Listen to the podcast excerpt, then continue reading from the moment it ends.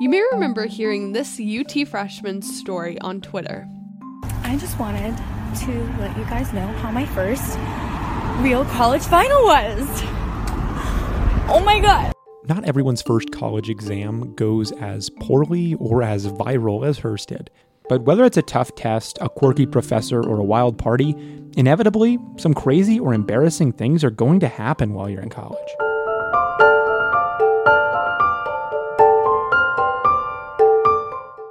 Welcome to the seventh episode of the Daily Texans The Hookup. I'm JT Lindsey. And I'm Morgan Kuehler. College is a lot of things, but I don't think of it as the classes I've taken or even the people I've met.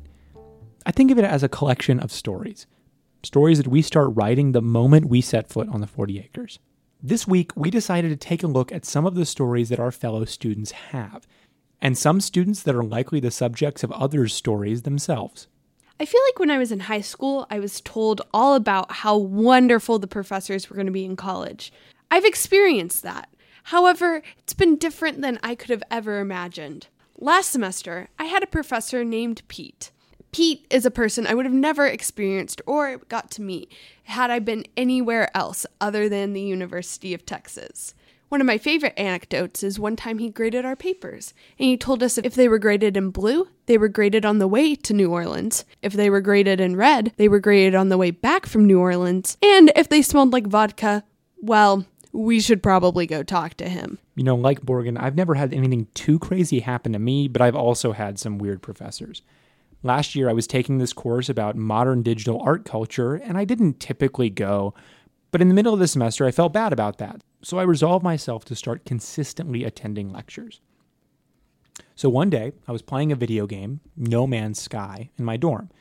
And it's not that interesting a game, but I quit playing to go to that lecture, so I wasn't too upset to leave the game and go to lecture. Once I got there, the professor proceeded to just play No Man's Sky for 90 minutes. If you think that game is boring to play, try pairing a lecture with it. Yeah, I never went to that class again. But hey, mom and dad, that's where your tuition dollars are going. So some professor can play PS4 in front of 200 students. It's easy to forget that the 50,000 students here at UT aren't the only ones who call campus home. Squirrels, cats, turtles, raccoons, and even the occasional possum live here as well. Debbie Nehi followed Zane Ortega, a student who has developed a special relationship with the animals on campus.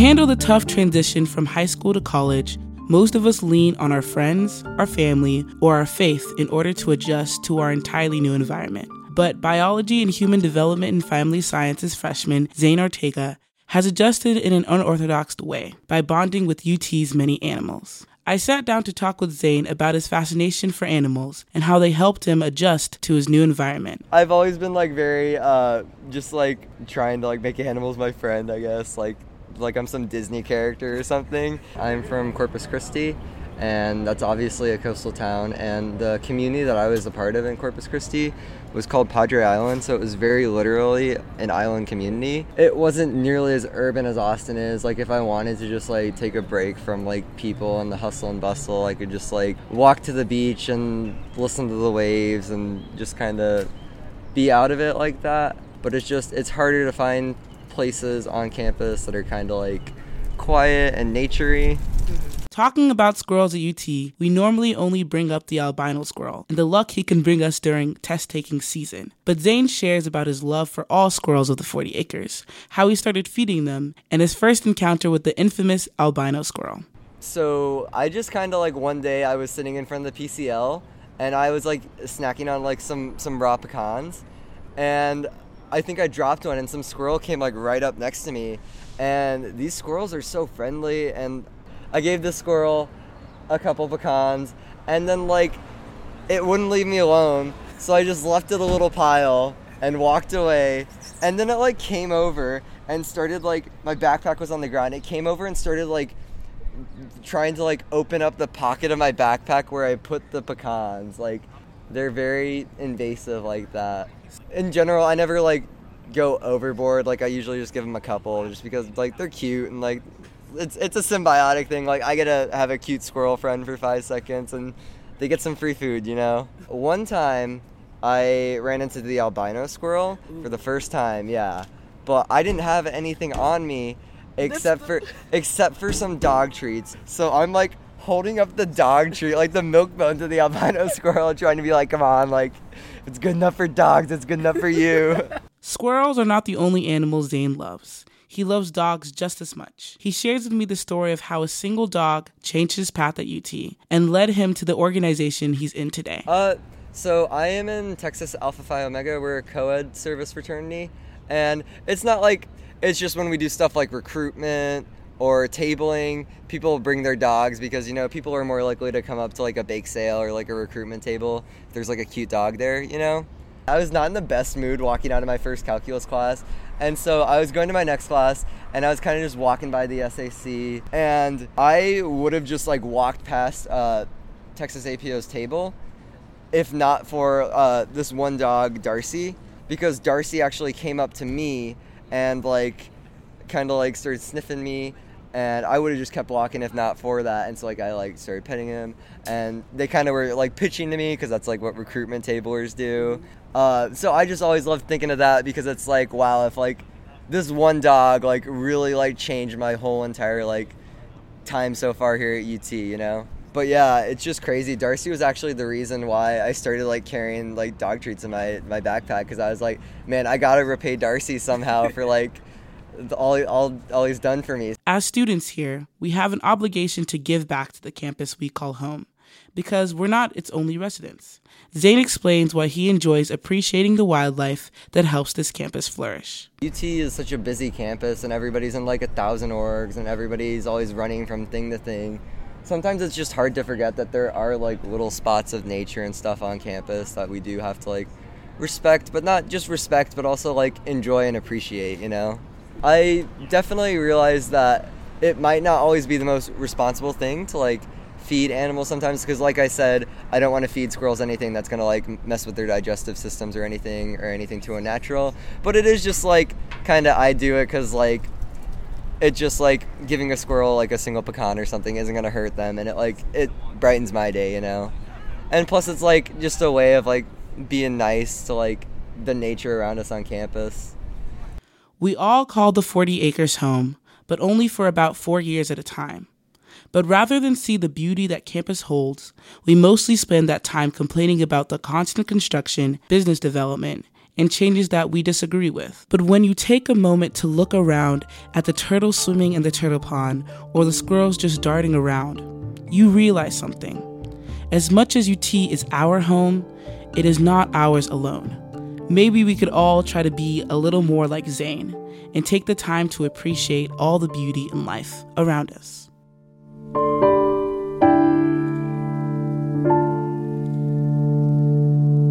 In college, there are a few things that are certain. You're sure to lose some sleep over exams. You're sure to miss out on some fun opportunities because you've got to study or do something else. And you're sure to have a roommate that you probably won't like all the time. Valeria Chavez sat down with a UT sophomore who liked their roommate until circumstances changed.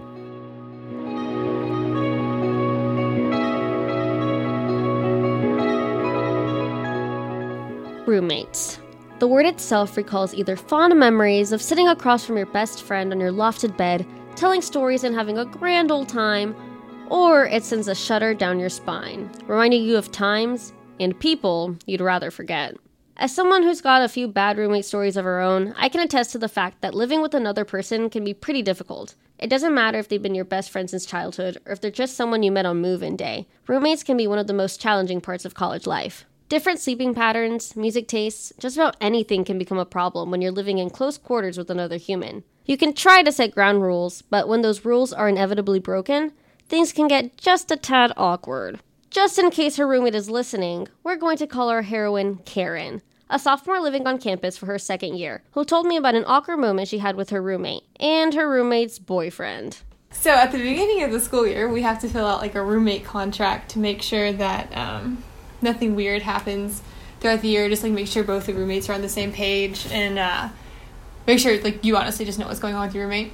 And so like one of the sections of the paper is to be like, "Hey, like, how do you feel about having overnight guests?" And like we were fine with like having like maybe like your mom or sister like spend the night or whatever.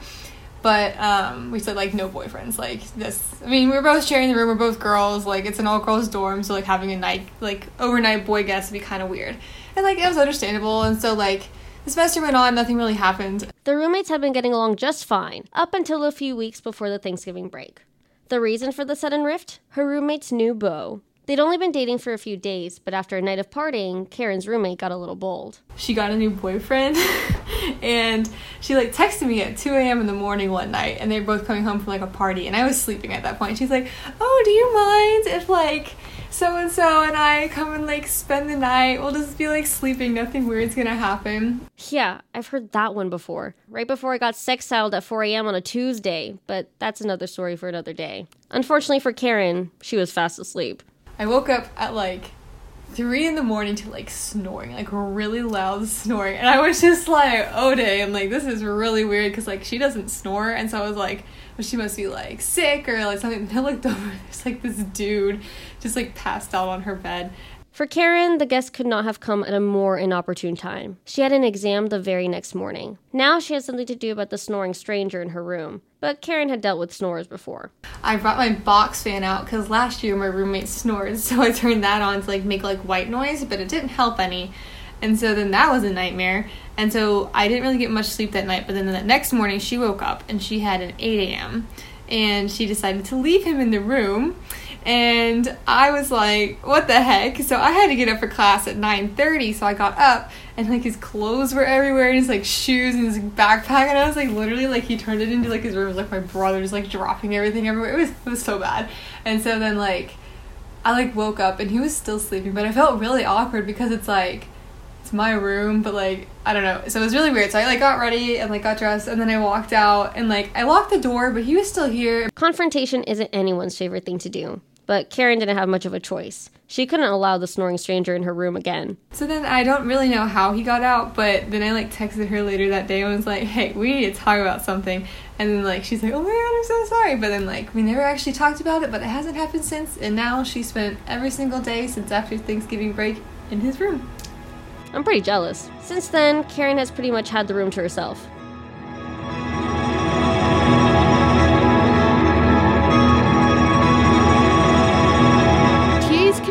Invaluable resource, or they can be not helpful whatsoever. As James Mismash found, sometimes the person we think is our TA can be helpful, but sometimes we don't know who we're talking to.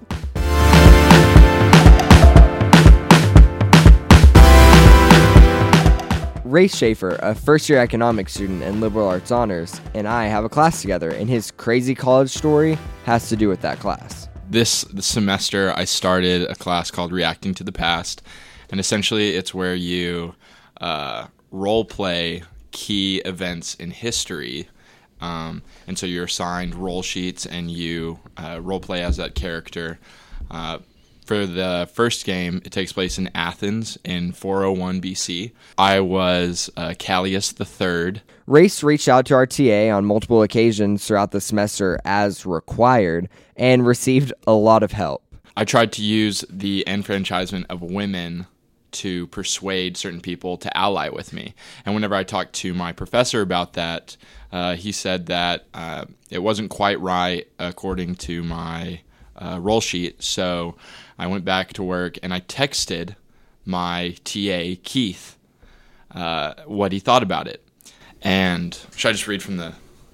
Should I just read from my phone? Yeah. And I said, "Hey, uh, Professor Lang said that quote I don't think you got the expansion of and of franchise of the franchise to women part right. Uh, what are your thoughts? This is Race, by the way, also known as Callias III." And then I got a response promptly that said, "Only to strong women." And then you would have to have some kind of trial by combat test to see which those are. And I thought that was really helpful. So then throughout the rest of the semester, uh, I texted him about uh, specific questions that I had about the game. But there was a catch. And so I asked him uh, if I could bring my speaker to class one day. He said, Lol, we don't have class tomorrow. And I said, We don't? And then he said, Not together. And then that's when in my head it clicked. I realized that I had been texting the wrong person who had impersonated my TA for about three months into class. Howdy, my name is uh, Keith Lau. Uh, I'm a freshman mechanical engineering major. So when stuff happens and people ask me questions, um, I will tend to like just kind of run with the joke and talk out of my butt for like forever. And he sent me he sent me a message, and Race is kind of a quirky guy, and so I thought that this was just what he did with friends was he would just send them like weird hypothetical scenarios, right? I'm thinking I'm thinking one he's sending this to like several friends and he just wants to see what they say. Two, he texted the wrong guy, but from my perspective, I'm just gonna play along and see what happens. He This. provided like super in depth information. Like he, he would reference I would I would reference characters like Lithicles or like he would use names too. I'm, I'm also kind of a history buff. That's and I, I I don't know I don't know why I didn't like click that this was part of a class, but I totally thought this was a big joke. I was kind of of the mindset that what are the odds of there being another guy named Keith? This has to be kind of some big joke that he sends to his friends. He sent me the message that it was like I totally thought I was texting my TA this whole time. Yeah. And I didn't feel bad. I thought it was hilarious. on these texts, we're using iMessage, so the text is blue. And then my TA, I know for a fact, uses an Android. Like at one point, I made the joke uh, that we should make Athens great again, and you know he went along with it and I thought it was really funny. And so, but whenever I mentioned it in class, Keith was like, "Oh yeah, like I don't, I don't joke about that stuff over text." the clues were all there. I just didn't realize it. So like, how did you react? Like once you found out, like were you mad or did you just think it was No, funny? I started laughing and I told him I just I thought it, I thought it was hilarious. I was just trip I was just tripping so hard. so how did your TA or professor react? My professor and the TA thought it was as funny as you know as I did. Uh, I I I part a part of me is still in disbelief. Just when you think you understand everything you're learning in class and you're starting an assignment, boom, you have a question. Who do you go to? Your teaching assistant. For regular questions, class information, updates, most of the time we go straight to the TA rather than our professors. But just when you think you have it figured out, boom, you don't.